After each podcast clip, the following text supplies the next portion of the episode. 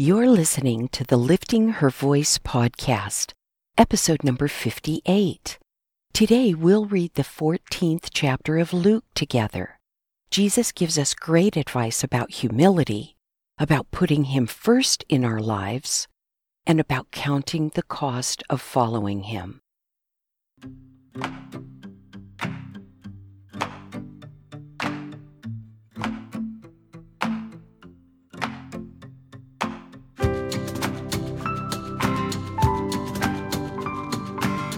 Welcome to the Lifting Her Voice podcast. I'm your host, Joy Miller, and I invite you to grab your Bible and join me as we simply read God's Word together. Some things require discipline, and sometimes that's just not easy to muster by yourself, no matter how badly you want to do it or how much you know you should. It's just easier to do it with a friend. So refill your coffee or tea, get comfortable in your favorite chair, and follow along as I read aloud. I'm so glad you're here.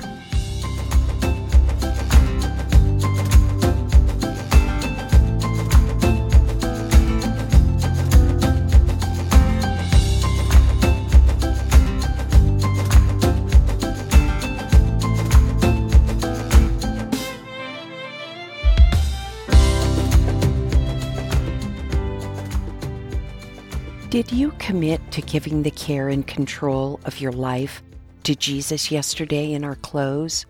Well, if so, whether yesterday or another time, I don't want to leave you hanging.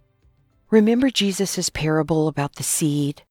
I don't want you to be that kind that withers because you have no root.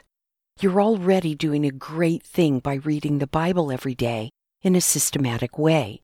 It helps you to get to know Jesus. But just like a baby starts on milk and then moves to meat, you need to get yourself dug into a Bible believing local church body. They will care for you, they will teach you and encourage you, and they will love you. That church body will also give you opportunities to serve, which is an important way to be like Jesus. Finally, I encourage you to begin to pray. Yes, it will likely feel weird at first, but with practice and consistency, God will begin to speak to your heart. If I can ever be a help to you, you can always email me through my website at liftinghervoice.com. Luke chapter 14. One Sabbath, when he went in to eat at the house of one of the leading Pharisees, they were watching him closely. There in front of him was a man whose body was swollen with fluid. In response, Jesus asked the law experts and the Pharisees, Is it lawful to heal on the Sabbath or not? But they kept silent. He took the man, healed him, and sent him away. And to them he said, which of you, whose son or ox falls into a well, will not immediately pull him out on the Sabbath day? They could find no answer to these things. He told a parable to those who were invited when he noticed how they would choose the best places for themselves. When you are invited by someone to a wedding banquet, don't sit in the place of honor because a more distinguished person than you may have been invited by your host.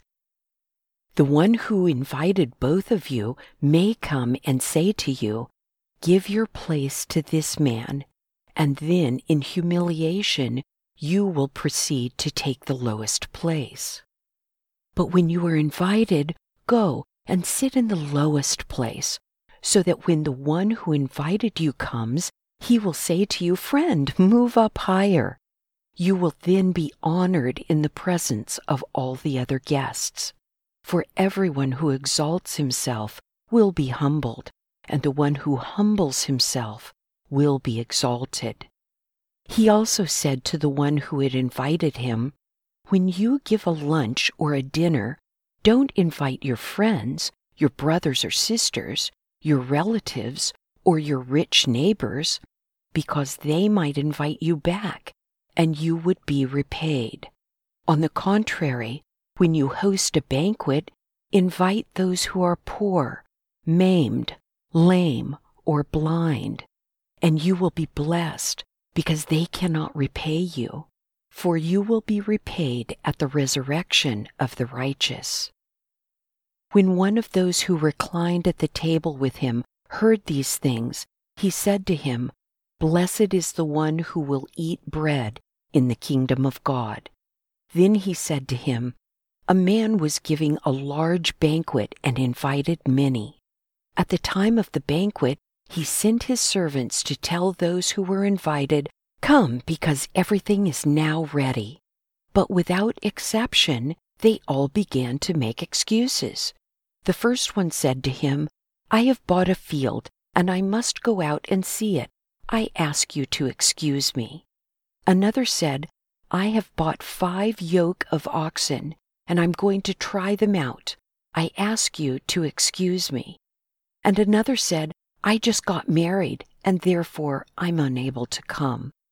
So the servant came back and reported these things to his master.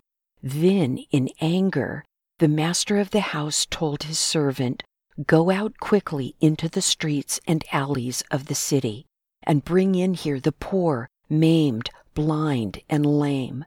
Master, the servant said, What you have ordered has been done, and there's still room. Then the master told the servant, Go out into the highways and hedges and make them come in, so that my house may be filled. For I tell you, not one of those who were invited will enjoy my banquet. Now great crowds were traveling with him. So he turned and said to them, If anyone comes to me and does not hate his own father and mother, wife and children, brothers and sisters, yes, and even his own life, he cannot be my disciple.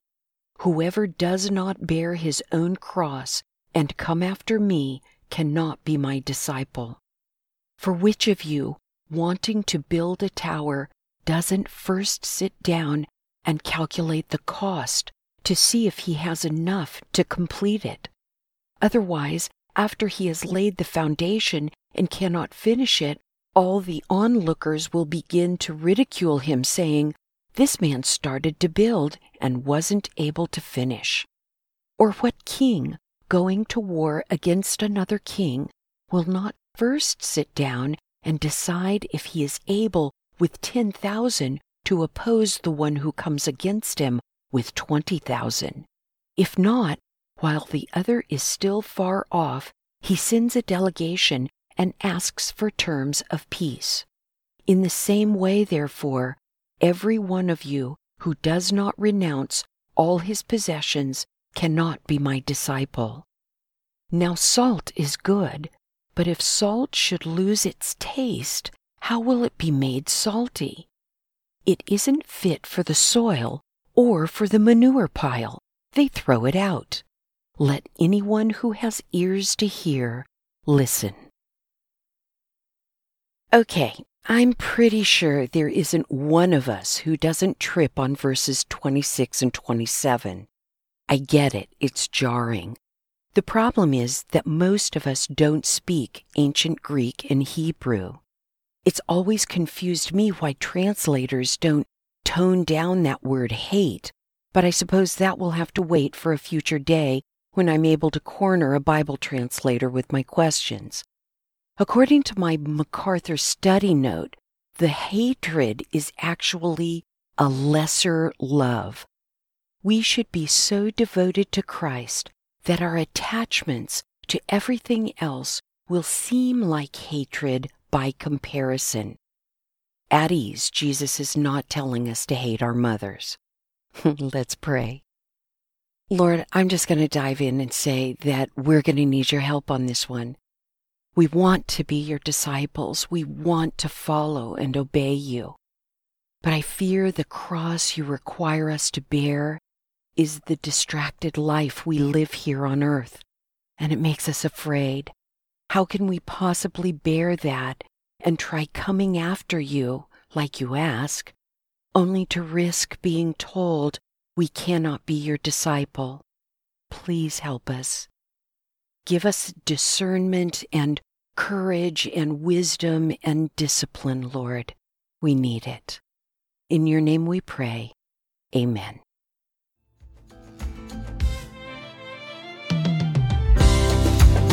Thank you for joining me here today. I pray God will grow in you what has been planted and watered here. In this time of unprecedented struggle worldwide, we can look to God for guidance and comfort. Be sensitive to those in your circle of influence who need a word of encouragement and invite them to join us. If you like the show, it would be great if you'd give it a five star review. Don't forget to subscribe wherever you get your podcasts. See you right here tomorrow. Be well.